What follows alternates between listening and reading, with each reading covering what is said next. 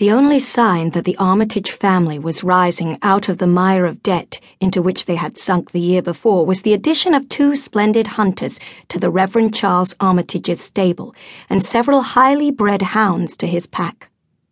Rigorous economy was still practised in the vicarage.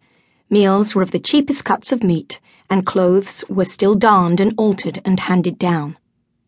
The vicar of St. Charles and St. Jude in the village of Hopeworth had 8 children, 6 girls and twin boys. His eldest daughter, Minerva, now 20 years of age, had only a month before announced her engagement to Lord Sylvester Comfrey, the Duke of Allsbury's youngest son. The Armitage brood had somehow hoped this forthcoming noble alliance would immediately pour gold into the coffers of the vicarage.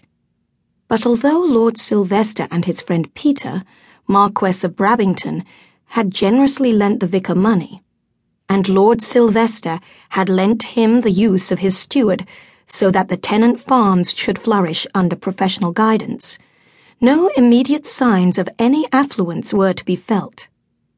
The vicar had explained that the money must be paid back as soon as possible, not only to his daughter's fiancé and to the Marquess, but also to Lady Godolphin for the expense that lady had incurred in bringing Minerva out.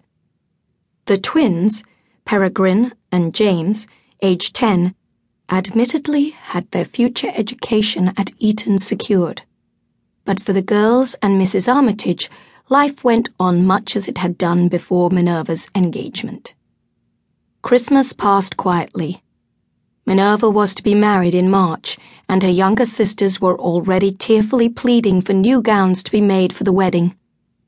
Apart from Minerva, there was Annabelle, 17, Deirdre, 15, Daphne, 14, Diana, 13, and Frederica, aged 12.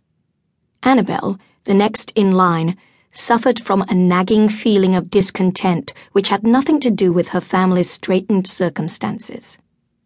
She had fallen in love at first sight with her sister Minerva's fiancé, Lord Sylvester Comfrey. The admiration of his lordship's friend, the Marquess of Brabington, had been noticed by Annabelle and quickly discounted as unimportant.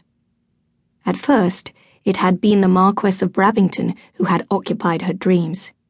He had descended on the vicarage to explain that he and Lord Sylvester Comfrey had decided to help the impoverished family out of their predicament by restoring the vicar's land to good heart.